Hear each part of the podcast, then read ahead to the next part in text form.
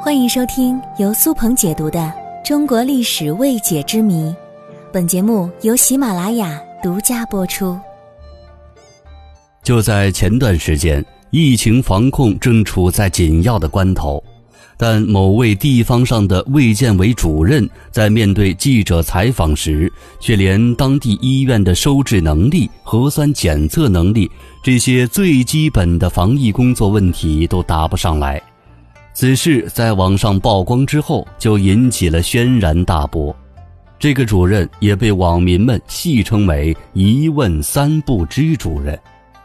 那么，既然说到了这一问三不知，你又是否知道这其中的三不知是哪三不知呢？本集就和大家聊聊这个话题。一问三不知的典故最早出自于春秋时的《左传》。相传，公元前四六八年，晋国派遣大军攻打郑国。郑国作为一个弱小的诸侯国，抵挡不住攻势，就派公子班到齐国去求救。公子班到了齐国之后，向齐国的君主陈述了晋国如果吞并了郑国，就会威胁到齐国的情况，祈求齐国派兵来救。齐国的君主觉得公子班说的有理，于是就派大将陈成子率军前往。陈成子一路上急速行军，很快达到了滋水河岸，与晋军隔岸对垒。齐国的军队里有个名叫荀寅的人，一直听说晋国兵多将广，便心生胆怯。有一天，他对陈成子说。有个从禁军里来的人告诉我说，他们打算出动一千辆战车来袭击我军的营门，要把我们全部消灭在这儿。陈成子听了之后极为生气，慷慨激昂地说：“出发之前，国君就告诫我们，既不要因为对方人少而骄纵，也不要因为对方人多就害怕。”晋军就是真的出动了一千辆战车，我也不会避而不战的。现在晋军的情况我们还没有看到，你就说这种话，这是长他人威风，灭自己志气。回国之后，我一定会报告国君。荀寅听了之后，很是惭愧。而晋军这边，由于完全没有料到齐国会派军来救郑国。一时间手足无措，晋军的指挥官还看到齐国的军队阵型排列整齐，士兵斗志高昂，于是不敢出战，只能先把情况报告给了国君。后来经过晋国君臣的再三权衡，晋国选择了撤退。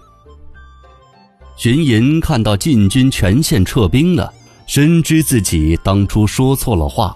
于是感叹说了一句话，大概意思就是说，君子在谋划一件事情的时候，对事情的开始、中间的发展、最终的结果三方面都要考虑到，然后才可以开展行动。今天我对这三方面都不了解，就贸然向上级报告，难怪不会有什么好结果。所以，一问三不知中的三不知，指的就是一件事的开端、发展和结果。随着时代的发展，三不知也有了其他含义，可以用来形容一个人明哲保身、揣着明白装糊涂。最经典的莫过于《红楼梦》第五十五回中，王熙凤跟平儿评论一些住在贾府里的人。谈到林黛玉和薛宝钗时说：“一个是美人灯，风一吹就坏了；一个是拿定了主意，不干几事不张口，一问摇头三不知。”这里面的三不知，说的就是宝钗为人世故且谨慎，不随便说话，知道了也装作不知道。现在我们在使用“一问三不知”的时候。基本上只用来表示对某件事情的情况一点儿也不知道、完全不了解的意思了。告诉你一个加油站省钱和网购领优惠券省钱的秘密：您网购的时候看好要购买的商品，先不要下单结账，去添加微信公众号 apk 二九九。这个公众号会送您一个查优惠券的神器，能查询您要买的宝贝，还可以内部优惠多少钱。淘宝、京东、拼多多和加油站都能用它来省钱，加一箱油也能少给几十块钱。现在添加公众号，第一个宝贝免单。记住，公众号是 apk 二九九，字母 apk 加上数字二九九。